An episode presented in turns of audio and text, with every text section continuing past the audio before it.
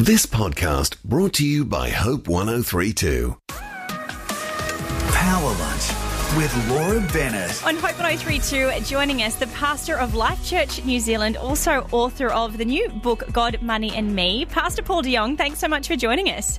Well, it's an honour to be here. This book is incredible and uh, it really does speak to not only a Christian approach to finance, but really principles that can help everybody. Why did you feel like it was needed to have a conversation about finance at this time? Well, I think for me, having grown up in the church, um, I, as I said in the book, I was always taught the law of sowing, but never understood the law and the responsibility of reaping. And so found myself after uh, being married for 15 years, and of course, because we'd been taught generosity, giving so much away, I just looked at Marie one day and our children, and I thought, you know what, we'll never get a home unless we find something to do this differently. And it, it mm. just started in me a search into Scripture to find some answers to the questions that I had when it came to money and finances and how to build a financial future. A lot of people have questions about that because as Christians, we are taught generosity, and obviously that is a big, big part of the financial puzzle. But what else did you find in Scripture that really showed you that wasn't all that was needed?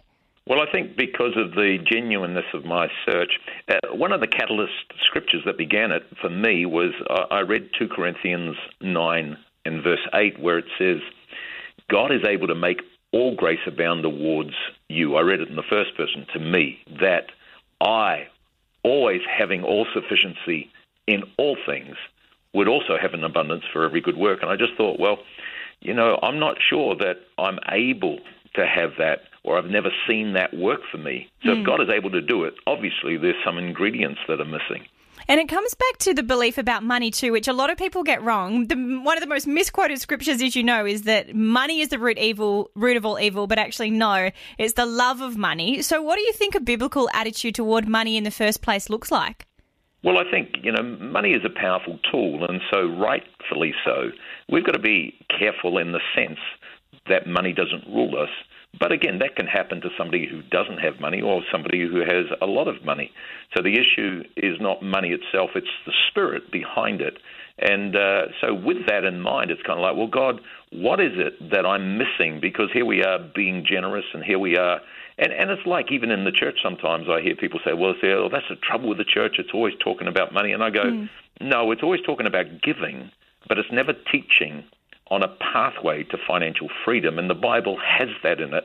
And so, like you said, people misquote that verse of, you know, money is the root of all evil. No, it's the love of money. And even in the book, I, I deal with eight money myths that we've bought into because of a lack of understanding what God really says.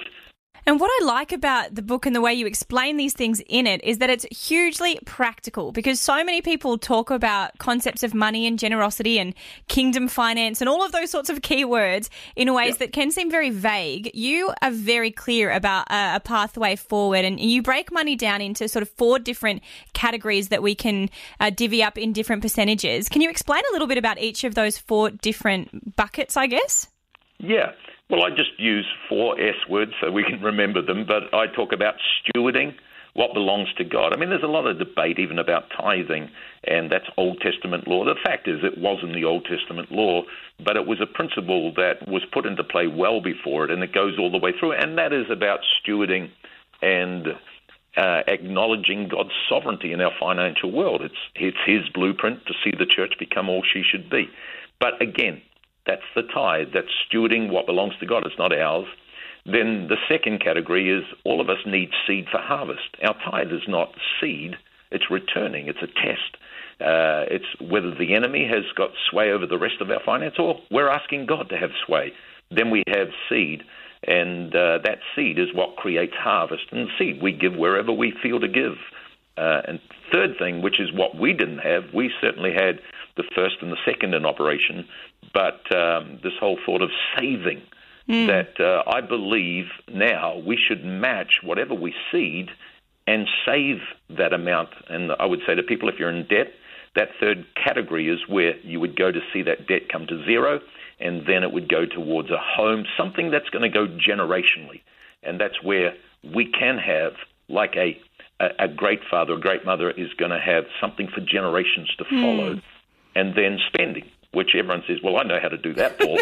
and I Yep. say, no, that's one of the challenges. You've got to limit your spending to your income. And people then say, well, so there's four categories. There's stewarding, there's seeding, there's saving and spending. And I go, yeah, and ultimately, just in a nutshell, we need to work over the next period of time, even if it takes years, to say, honor God with the first tenth. And I would say then grow towards having seed, maybe of another 10%, and then hmm. saving of 10%, and then live on 70. If you can't do that, honor God with what this is, the first tenth, and then start with 2% seed and 2% saving and live on 86%. Hmm. And start to live a simplistic but a principled life that will, in one generation, have our grandchildren in the place where they won't work for money. They'll work according to the call of God on their lives. Hmm. A lot of people have never been taught that. So I didn't. I just kept giving everything away rather than saying, okay, what are the principles? How do I implement that because I'm in crisis right now? Or I'm in a good financial place, but how can I implement for a kingdom weighted financial breakthrough future? And that's the distinction is that it's not just about you and your immediate financial needs, whether that's having a roof over your head or food or, you know, new jeans, etc. Yeah. You're actually thinking about wealth creation as something that is generational. And there's that impact or that goal around it that says, I want to use my money money well so that my children and other generations can live well as a result of it. And one of the big things that you point out there, I think, is that that save that saving bit, which could be looked at as sort of investing. Is that kind of Yep. part of the framework that it does sit into? Yeah, totally. And I'd say investing into the generations that follow you. So it's not like saving for a holiday. Uh, that's why I would say, first and foremost, put it into a home. And it's not money you're going to spend, but it's money that's going to go generationally so that our children and particularly our grandchildren, if there's never been that course of response before in your generational line, are going to be in a place where they've got a whole step up and then they live principally. And again, mm. even the 10 10 10 70 can build to a 10 20 20 50 lifestyle. Yeah. Or if you've got a lot of money, why wouldn't you go 10 30 30 30? I'll live on 30, I'll seed 30 for great cause, and I'll invest 30 to, again, the generations that follow, and also into great kingdom initiatives where there's need. So it just sets you up, and rather than give it all away and hope that one day a check in the mail is going to come, it's kind of like, no, we have got principally, and and those that are listening that go, well, you know, I've never broken broken through financially. This is a mm. pathway that everybody can start with and build towards this place of setting generations free hmm. to financial health. And I like that it's based on maths as well as biblical principles because it's not Yeah. something that's, you know, the silver bullet or this get rich quick kind of thing. It's not about that. It actually is just about learning to use your money well. But one of the things you need to obviously be okay with is as a family, as a couple, an individual, saying no. When people ask you to give to something or ask you to spend Yeah. something, saying no. How did you and your wife, when you first decided to do this, deal with that when people wanted your generosity? Well, to be honest, I felt dirty.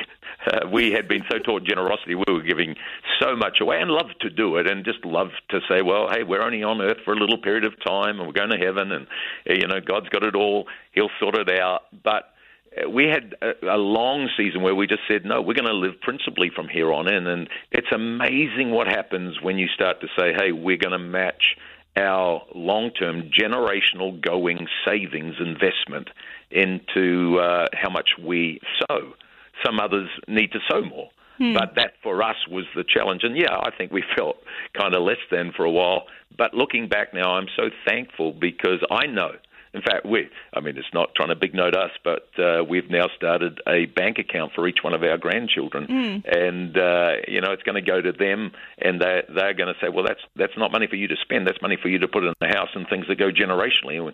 In the space of a few generations, you imagine what the kingdom of God could look like as we're not spending our whole lives trying to pay off debt and maybe get a home. We're already set up and we can build into the things that matter most, which is helping other people. Hmm, What do you think broke it originally? Because like I, I look at my granddad and he has been all about this kind of attitude, and then it's almost like it sort of skipped a generation maybe, and then everybody else now are trying to catch up and work out how to become homos, homeowners and things. What do you think uh, started this financial issue that we're in at the moment?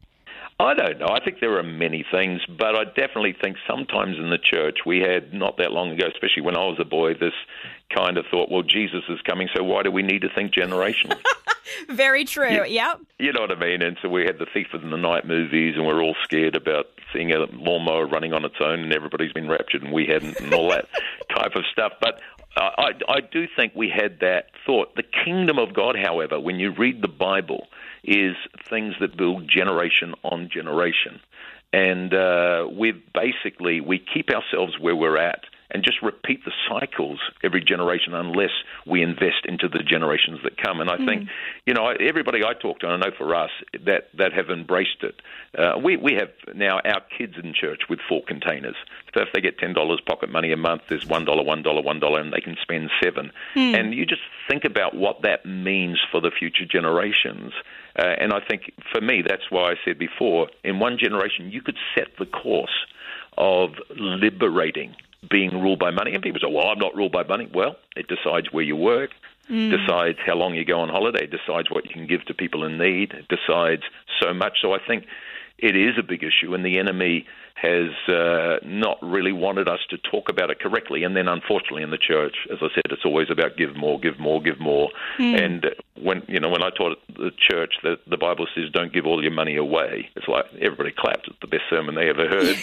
uh, but principally, there is a way forward that works for everybody, and I try mm. to outline that in the book very clearly. So, no matter where you are, from week one, begin to give me hope for a financially free future. Yeah, you walk away with really great steps. And one of the things, maybe this is just an Aussie attitude, I'm not sure, but we seem to resist the idea of like setting out, I, I hesitate to say it is setting our kids up well, but you think if a child is given, say, $30,000 when they're 18 because their parents have invested well or something, there's almost this resistance to that because that child is set up without having to work hard and earn it for themselves. How do you balance setting a child up well, but also teaching them how to do a good day's hard work? Yeah, I think that's a good question. It's a bit like the same adage of, hey, we don't want to say you did a great job because people get big heads, so mm. let's keep everybody humble and keep them down to my size. I, I think the answer to that is very much we need to teach principled living with a God blessed outcome. That's always the way. God is a blessing God, and He lives in the dilemma of as the blessing comes, we often walk away from who He is, but that does not denounce the principle and the need of having a pathway. So for me, it's kind of like I say to our church and the people that I'm talking to about it listen, what we need to do is teach our children the principle and then set up provision for our grandchildren. And mm. then if we do that all the way through, so we live principally. So our grandchildren, by God's grace, will find a great start to life and get a house early. But with it will come the responsibility of living principled living. And because they're in a better place, they can up the percentages and make a greater impact on the people around them and the generations that come after them if Jesus tarries.